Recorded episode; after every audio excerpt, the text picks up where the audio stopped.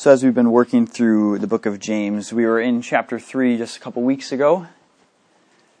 And you'll recall the words that James spoke beginning in verse 5, saying things like, The tongue is a flame that is like a, that sets like a, a like a forest fire. It, it's that small little spark that turns into something crazy. It's, uh, it's set against our members, polluting our bodies. It's set on fire by the course of hell. And that no, we can tame all these different animals, but we can't tame the tongue. And so we began there in this section that, that closes out today with chapter 4, verses 1, or verses 11 through 12. And what that does for us, starting in chapter 3, moving then towards the end of chapter 3, where then Drew picked up with the, the sort of spirit and attitude that lies beneath the surface of such speech, and then into chapter 4, even with with the, the, the cause or the, the effect of that sort of speech and that sort of attitude and the worldliness, these divisions and these hostilities bred by our selfish desires, all comes back down to our speech again, and then in chapter, chapter 4, verses 11 through 12, with this speech and language and judging. And what it does in chapter 3 by beginning with the, the by outlining the severity of our speech, and how it's like a it's like the flame that starts a forest fire. It's so damaging to one another. Is what that does is it ups the ante for us here as we come to the closing statement. James begins with this closing statement. He begins with this command in chapter 4 verse 11. If you turn to James 4 verse 11 through 12.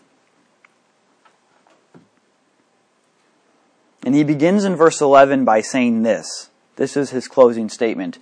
Do not speak evil against one another, brothers. And I want to just stop right there, and we'll, we'll start kind of slow and dig in, and then we'll move quicker.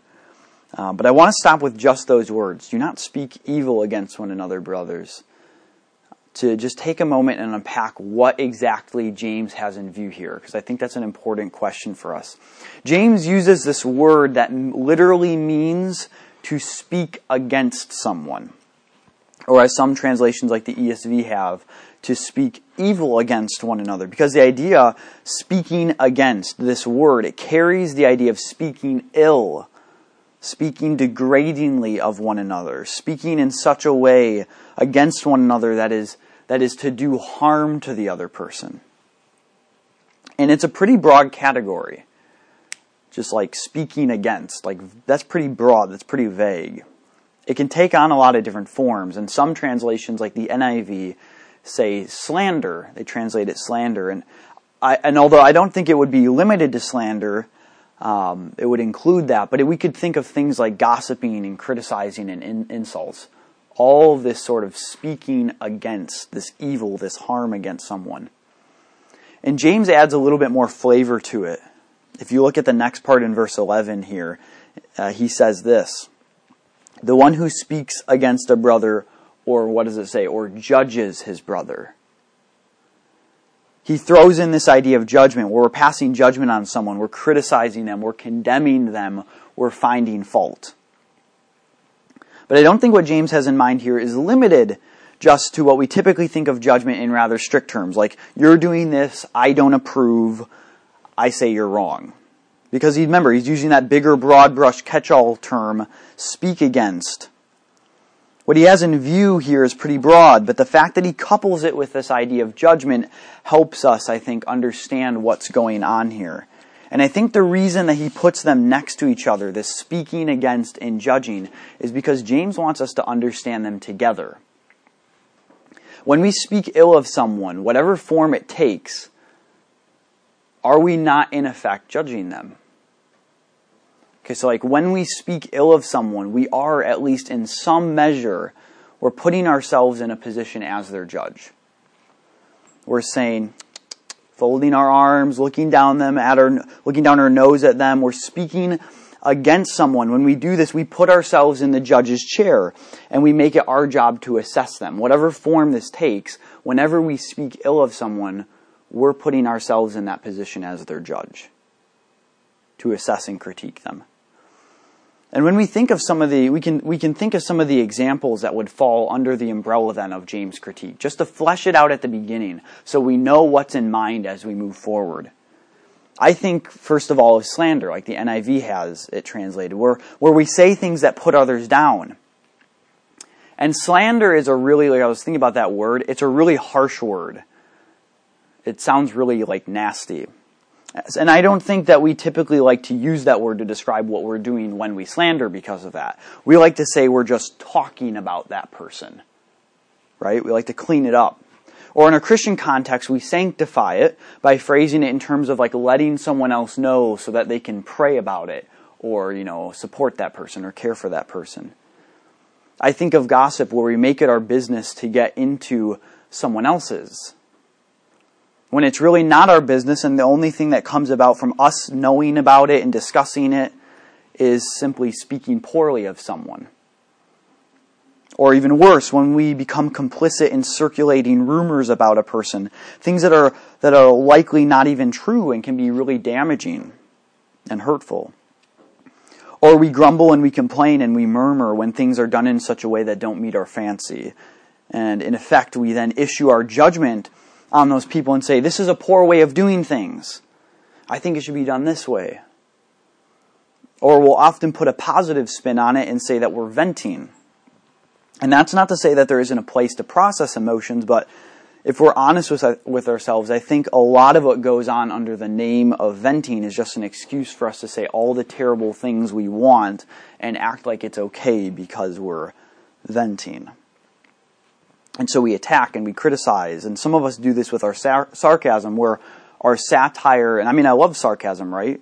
But it's where our satire and irony, they might be witty, but the perception of mockery might also be quite hurtful. And here's the thing I don't think that what James is saying here is limited to only saying things that are untrue. Like slander, what we might think was slander when we just say something about someone that's like not like we're like saying something false about them. Sometimes we might be doing this when we speak the truth, but we're doing it in the wrong way. When we're doing it in a way that harms, that speaks evil against them in that sense. We're speaking the truth, but as Paul would say, we're not doing it in love. Or we're doing it in such a way that puffs us up. We say, like, look at me, I'm in the right where we find fault in others and it can almost be like this pleasurable thing. Like we almost are like glad we found faults because it gives us this sort of like ammunition we have to prove them wrong or to feel superior over them. And finally, I think that James might have in mind things like our tendency to, uh, to judge others with standards that go well beyond the pages of Scripture. To take our personal convictions and universalize them and expect others to follow them and judge them when they don't. As Jesus said so clearly in Mark 7 when he cited Isaiah, he said, teaching as doctrines the commandments of men. And just think about that. Like, teaching as doctrines, like dogma, divinely given standards and truth, what are actually just the commandments of men man made rules and standards that get passed off and treated as if they're divine law that everyone must follow. I mean, if you think about that, that's blasphemy. To put those things in the place of God, say like God said this. It's no small matter. Or as we think, as we read, as as Ricky read in Romans 14 and 1 Corinthians 8 just earlier, those with weak, overly sensitive consciences judging those with stronger consciences for doing the sort of things that they personally can't bring themselves to do, but are perfectly fine and biblical. But even with that, you'll notice a passage where the emphasis was. That sword slices both ways because Paul tells us that those with a strong conscience can do the very sort of thing to the weak and look down at them because they're weak. And that's so often exactly what we do when in those particular incidences we might be the one with a stronger conscience. And so this is the sort of just laying some of those things out on the table. These are the sort of things, some of the judging, some of the speaking evil against that I think Paul, or sorry, I think James has in mind here. And before we go further, which we will, of course, I want to dig into this. I think it's probably helpful here to stop and ask a question that at some point will likely cross all of our minds if it hasn't already.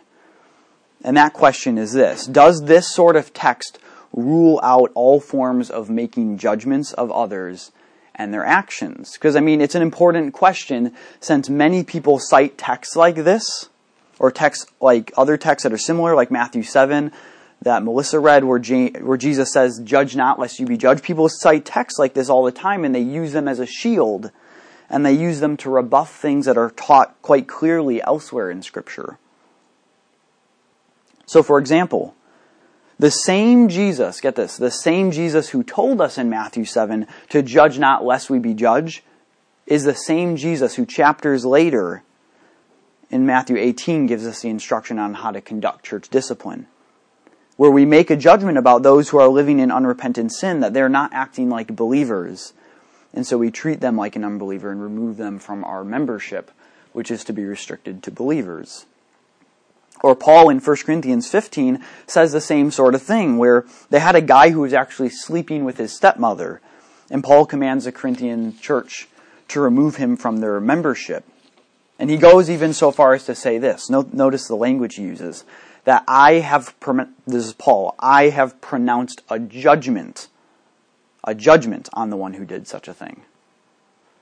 And in other parts of Scripture, we, we can we probably are familiar with all the different examples and constant commands for us to watch out for one another and to rebuke one another and to confront one another for each other's good. And so, for this reason, among others, I don't think that uh, James is throwing out all ideas of making judgments. In fact, in Acts 15, if you remember the Council of Jerusalem, where the early church was confronted with the false idea that there's people saying that you were saved by keeping the law. James played a central role in that council by issuing a judgment condemning that teaching. Or again, in this text, James 4, James himself is judging. He's judging those who judge. So there seems to be a place for some sort of judgment but there's another reason beyond the broader context of Scripture, which I think it's helpful to stop and think about that. But even in this context itself, James makes it clear. Because remember, what does he say? When he says don't judge, he puts that side, with, side by side with that, that, that term, don't speak evil against someone. It's not that he's condemning all forms of judging. He's condemning a form of judging that is doing evil, that's tearing down, that's dishing out insults to the benefit of no one. And I think we can break it down like this. On the one hand, we have a, we have a certain exercising of discernment, a weighing of actions and character and assessing them. And in a sense that, and this is proper and good. We can, in a sense, refer to this source, sort of thing as judging because we're forming a conclusion about something or someone. But on the other hand, and I think this is what James has in mind here and what he's condemning, is this thing that we call judgmentalism. We know the difference. We know, we know there's a difference between simply making judgments and then being judgmental. What we might refer to as simply, quote, making judgments is just using our mental faculties and our moral sensibilities to weigh and consider. And when we do that for others, we do that for their good, to care for them, not to do them harm. With judgmentalism, on the other hand, here the aim is to condemn others, and we actually go searching to find things at which they're at fault. The result is not building people up, but tearing them down. It's to discourage them. It's to reveal their, their failure and actually to revel in their failure and to promote one's own sense of self-righteousness as we're able to look down at them. And so before we move on from here, I think it's um, it's good that we actually take a moment to look at Matthew 7. So you can turn there if you like, Matthew 7, because this is one of those key texts that people go to in this sort of discussion. It's a, it's a key text that people go to and misunderstand and, and, and so easily misuse. And also, the reason I want to go here too is because as we've been looking at the book of, of James, well, you've, you've probably noticed that at every paragraph, every level, James is so, his teaching is so very much influenced by that of Jesus's. And so very likely James actually has Jesus's teaching here in mind as he tells us these words in, in, the, in his letter. And so Jesus says in Matthew 7, as Melissa read earlier, Judge not that you be not judged. For with the judgment you pronounce, you will be judged. And with the measure you use it, it will be measured to you. The point here is that we need to be the sort of people that realize that we too are on the chopping block. That we too are subject to judgment. So, with that, if we're going to issue out judgment, we need to remember that we're responsible for the same expectations that we put on others. We need to apply that same sort of judgment to ourselves as well. Point that thing in both directions. And so Jesus says this, continuing in verse 3 Why do you see the speck that is in your brother's eye, but do not notice the log that's in your own eye? How can you say to your brother, Let me take the speck out of your own eye, when there's a log in your own eye? You hypocrite! First take the log out of your own eye, and then you will see clearly to take the speck out of your brother's eye. So you see the issue here then, it's not that we refrain from judgment at all, because I mean, look at what Jesus says. He actually ends up saying that to actually do remove the speck from your brother's eye. Go, go right ahead and do that. That's a good thing to do. Just make sure you apply that same sort of inspection to yourself first.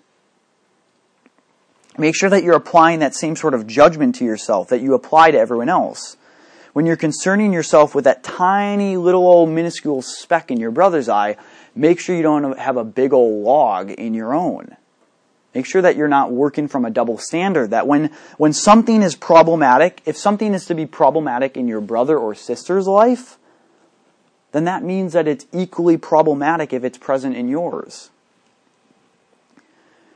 And here we see a principle from Matthew 7 that I think if we bring it into what James is talking about, it strikes a death blow to the judgmentalism that James is talking about. Notice this principle. Jesus tells that if we are to be looking out for the sin in others' lives, we equally, if not more so, need to be on the lookout for our own. And the great side effect of this, of, of actually making our concentration our own sin, and having a vivid and honest awareness of it, of our own failures, this will make us so incredibly gracious when we deal with others. It will make us so incredibly gracious when we approach the failings of others. When we're deeply aware of our own imperfection, it makes us impossible, it makes it impossible for us to come to someone else and rip into them for theirs. To come to them in pride and self-righteousness and look down our nose at them no, we're going to be gracious because we have a, a vivid perception of our own failing, failings. And so we come alongside them as a fellow sinner. And this is, a, this is precisely the sort of things that James is getting at here. So looking at the remain, remainder of the text. Continuing in verse 11. So he says, The one who speaks against a brother or judges a brother now notice this. This is, this is what, this is, this is how James understands this. This sort of, this sort of problem with judging, okay? The one who speaks against a brother or judges his brother, this is what it is. This is what's at stake. He speaks evil against the law and judges the law. And as we'll see in the next verse, he's putting himself, this person puts himself in the position of God. He puts himself in the position of the lawgiver, taking God's place as the lawgiver, taking that upon himself. And in effect, what he's saying is, yeah, the law's not good enough here. I'm going to have to step in. I'm going to have to step in on this one. I'm going to have to intervene to make sure that the job gets done. And in this way, when, when he takes it upon himself to judge this person, he's judging the law. Continuing in verse 11. But if you judge the law, this is what I mean. When I say you judge the law, this is what I mean. If you judge the law, you're not a doer of the law, but a judge. You're not acting like one who yourself is under the law, You're making yourself the law. You're making yourself the judge, the lawgiver, the law executor. And in this way, you're acting like you're above the law. But what does J- James say in verse 12? He says that there is only one lawgiver and judge. And you're not it. You are not the lawgiver and judge. There's only one judge, and he isn't you, it's God. To take it upon ourselves to judge, like I was saying before, this is this is bigger than I think we might think it is. So to get this, to take it upon ourselves to judge, to take it upon ourselves is to say, God, I'm taking your place for the moment. It's to say, hey, God, I don't think you're doing a good enough job here. I'm going to have to step in on this one. To judge is to take it upon ourselves, take upon ourselves the role that is God's alone. It is God, as James says, continuing, who is able to save and to destroy. God has the ability to judge. He's the one who can save. He's the one who can damn. We don't have that ability. We don't have that right. Who are you to judge your neighbor, he says. I mean, it's like, who in the world do you think you are? Who are we? God has that ability, but as a fellow human being, we're just on like the same plane with these other people that we're judging. To act like someone who is above you and like to, to act like we're above them and we can dispense our judgments on them when we're just a fellow human being. To judge others when we put ourselves in the position of God, it's to commit blasphemy, putting ourselves in God's place. And what is at the core is not entrusting that place to God. That we feel it's necessary that we have to take that into our own hands, that we're not trusting God to dispense judgment properly in His own time. And I want to kind of sit on that for a little bit. Because we have this inner sense, I don't know about you, but I, I've always just had this deep sense of like wanting justice and fairness and equality and all the, those things. It's just something built into my personality. I think a lot of us have that to greater or lesser degrees, but we have this inner sense of justice where we want to make things right. We want to right all the wrongs. And certainly we want to be a people who, who pursues justice and, and seeks to see wrongs righted. I'm not diminishing that at all. But there's a certain, I think we can all agree that there's a certain version of this that's like a wearisome discontent ache to right every wrong that's actually rooted in a lack of trust in God, who is good and an all knowing and wise judge who, in his own timing, will eventually right wrongs and set things right. We don't trust God. And so, as Paul says in 1 Corinthians 4 5, he says this, speaking of the judgment of God, he says, Therefore, do not pronounce judgment before the time before the Lord comes, who will bring to light the things now hidden in darkness and will disclose the purposes of the heart. I think of like Hebrews where it talks about like that no creature is hidden from his sight, but all things are exposed before him. Like he knows, like God is good. As it says in Genesis, the judge of all the earth shall do right. We can rest in that. And even when things seem messed up and we don't understand, and we want to take it upon ourselves and there's a certain lack of trust and discontentment, we can rest in the fact that God will execute judgment. So the fact that James says God is the only lawgiver, that's both a rebuke to our judgmentalism, but on the other hand, it's equally an, ointment to our weary souls that need to rest in God's justice and his timing. But on the flip side, when we're the ones who would be judged, when we're sort of like, the, we're on the chop block, the arrow's pointing our way, I want to make sure we understand something else here as well, lest we, lest we take a text like this and think that it gives us a sense of escapism from judgment. Like, you know, you're not allowed to judge me. I, am not supposed to be judged by you. Back off. Okay, or we read texts like Romans 14, where Paul says in verse 4 that, Who are you to pass judgment on the servant of another? And so we say things like, you know, you're, who are you to judge one of God's servants? Very similar to James here. It's God's place to, ju- to judge, so let Him take care of it. And we kind of like feel like we're, we're like immune then to all judgment. Like, let me do what I want. But as I was saying, I can see some of us misusing a text like this as somehow providing us a sense of like freeness from judgment, like we're in the clear now. Only God's the one who can judge me. But I want us to think about that for a moment. If, if we were ever to think that a text like this gives us or anyone else a sense of leniency when it comes to judgment, then we've severely missed the point. Texts like this, texts like Matthew 7, that talk about not judging, do not give us a sense of leniency. Because, yeah, yeah, yeah, sure, okay. The, those people aren't your judge. It's not their place in, to sit in judgment of you, sure, sure. But get this that's not a case for leniency because the alternative here is that God is your judge. That's more severe. That's more serious. That's, that's more inescapable. People are bad judges. God gets it right every time. And when we know our sin, we know that that's, that's a scary prospect. And so the flip side of a passage like this is a pretty sober reminder then of our accountability towards God.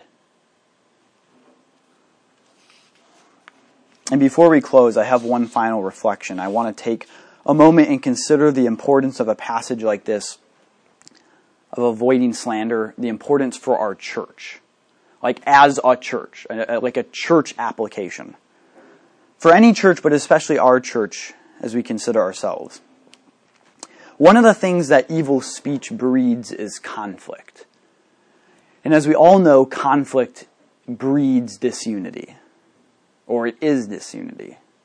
And we see this in a context, in the context of this very passage. Because remember, back in the early part of the chapter 3, when James is considering our tongues and how uncontrollably sinful they are, at the, at the end of chapter 3, then he gets into describing the sort of sinful wisdom, the sort of mindset and attitude that gives rise to the misuse of our tongue. And notice how he describes it in, cha- in chapter 3, verse 14. He describes it as something that breeds jealousy and selfish ambition, conflict, strife. Continue on in verse 16, where this sort of jealousy and selfish ambition is, there's going to be disorder.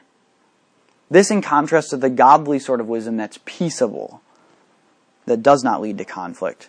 And it's this sort of conflict, too, that you'll remember that James is addressing at the beginning of chapter 4 conflicts that arise out of selfish ambition. This all began with discussing our tongues, our speech. And it's no wonder, right? Because it's often speech that breeds conflict. And as we said, conflict breeds disunity. When, atta- when we attack each other with our speech, it's hard for us to be unified. Like, how can we be unified when we're attacking each other? And the New Testament takes this sort of disunity incredibly seriously, and by extension, the divisive speech that would go with it, right? But have you ever wondered why? Like, have you ever thought to yourself, you've probably come across those passages that talk about like disunity and how it's always about talking about unity and against disunity. Have you ever wondered why? Why does the Bible care so much about that? And this is where it becomes really relevant for us, even as a small church starting out. The Bible takes division in the church so stinking seriously because the Bible, among other things, one of the reasons is because the Bible takes our mission as a church super seriously. When our unity is threatened, our ability to fulfill our mission becomes hindered. And so just taking Paul as an example, in the book of Philippians, you hear him saying things like this in chapter 2. He urges the Philippian Christians to, quote, be of the same mind, having the same love, being in full accord and of one mind. And it becomes clear throughout the rest of the book, at least one of the reasons why he's stressing unity, why disunity and division is so problematic is this. So looking back at chapter 1, verse 22, he expresses his desire that they stand firm in one spirit with one mind, he says. Why? Why do you stand firm? Why must we be of one spirit? Continuing, it's because he says that you may strive side by side for the faith of the gospel. So that we're striving side for the, the, the, faith of the gospel, the mission of advancing the gospel, for the sake of pushing that message. Just as our own church mission says, advancing a gospel. And so that they can stand together that they can spread the good news. Or we get to chapter 2 verses 14. Right after he talks about this unity, he speaks of them needing to do all things without grumbling and disputing. Why do they need to do all things without grumbling or disputing? Verse 15, so that they may be blameless, innocent, children of God without blemish in the midst of a crooked and twisted generation, among whom you shine as lights in the darkness. Lights in the world.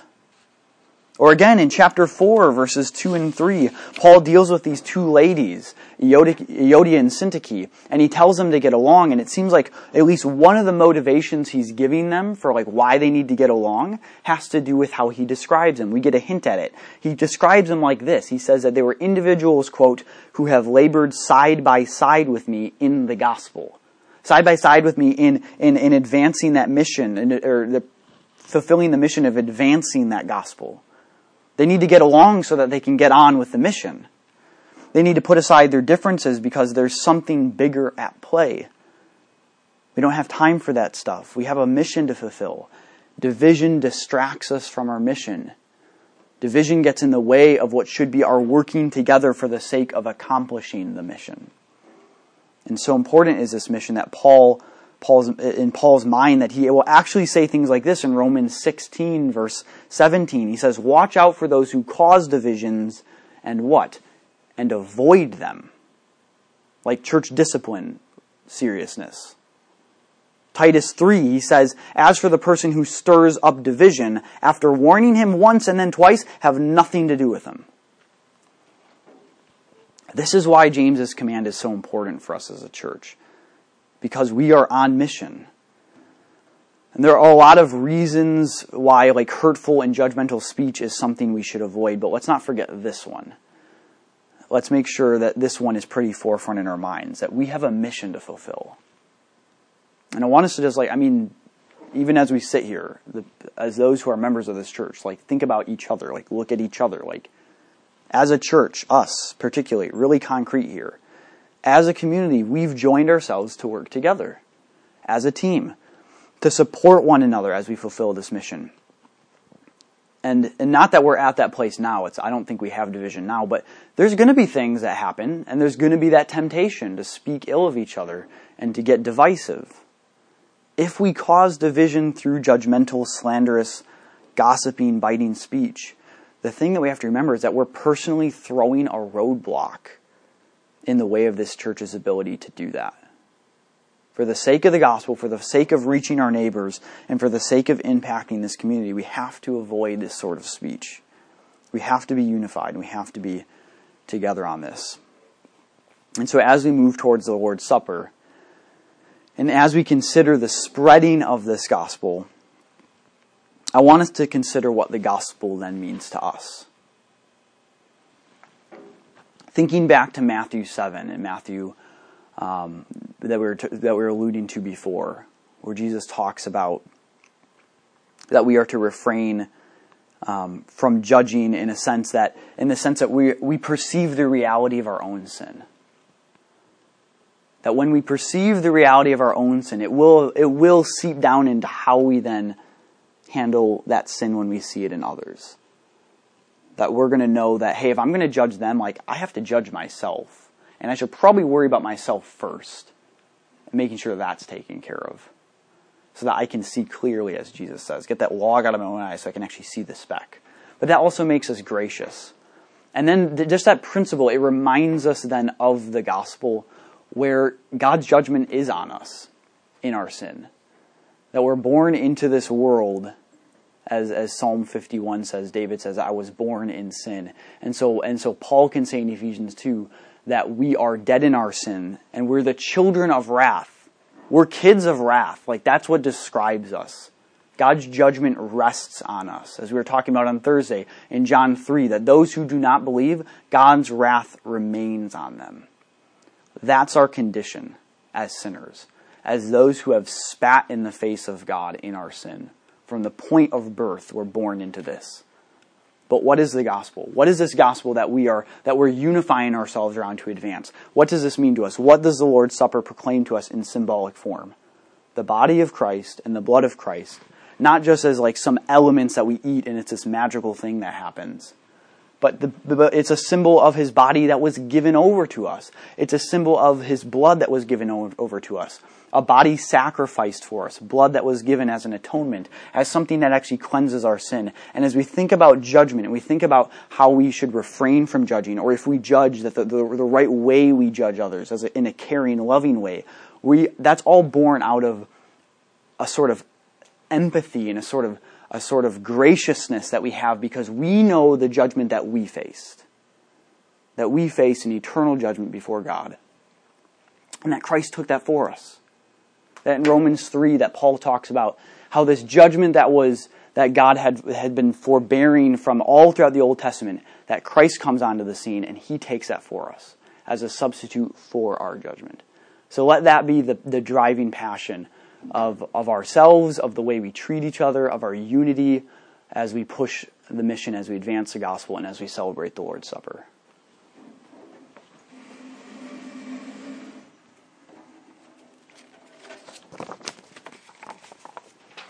And as a reminder, um, as we celebrate the supper, we do believe that it is for believers. Um, because of that, we would ask that um, that we would restrict it to those who are, we want to welcome everyone, but we would welcome those who are believers of, in Christ, as we talk about in the gospel right there, those who have accepted those truths as their own, and those who have demonstrated that through their own baptism and joining a church. So let's pray and just uh, take a moment to even just reflect as we do that, as Paul instructs us to consider ourselves before we take the Lord's Supper. God, we thank you for the supper. We thank you for the symbolism of it, that we need this as a reminder every single week. Give us this just this moment that we take just to personally reflect on our own lives as we make sure that we are partaking in a way that is reflected of the truths here, as Paul says, that we partake in a way that is worthily, in a way that matches with what we're declaring when we partake of the supper.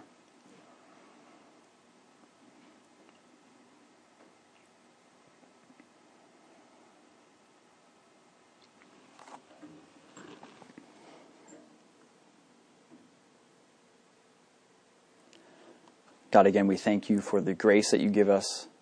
We ask that you would make us into the sort of people that speaks graciously to us because we have a deep and vivid perception of our own sin, but how your Son has become a human being to overcome that sin for us and taking that judgment upon ourselves. Give us joy now as we celebrate that truth as we take the Lord's Supper. Amen.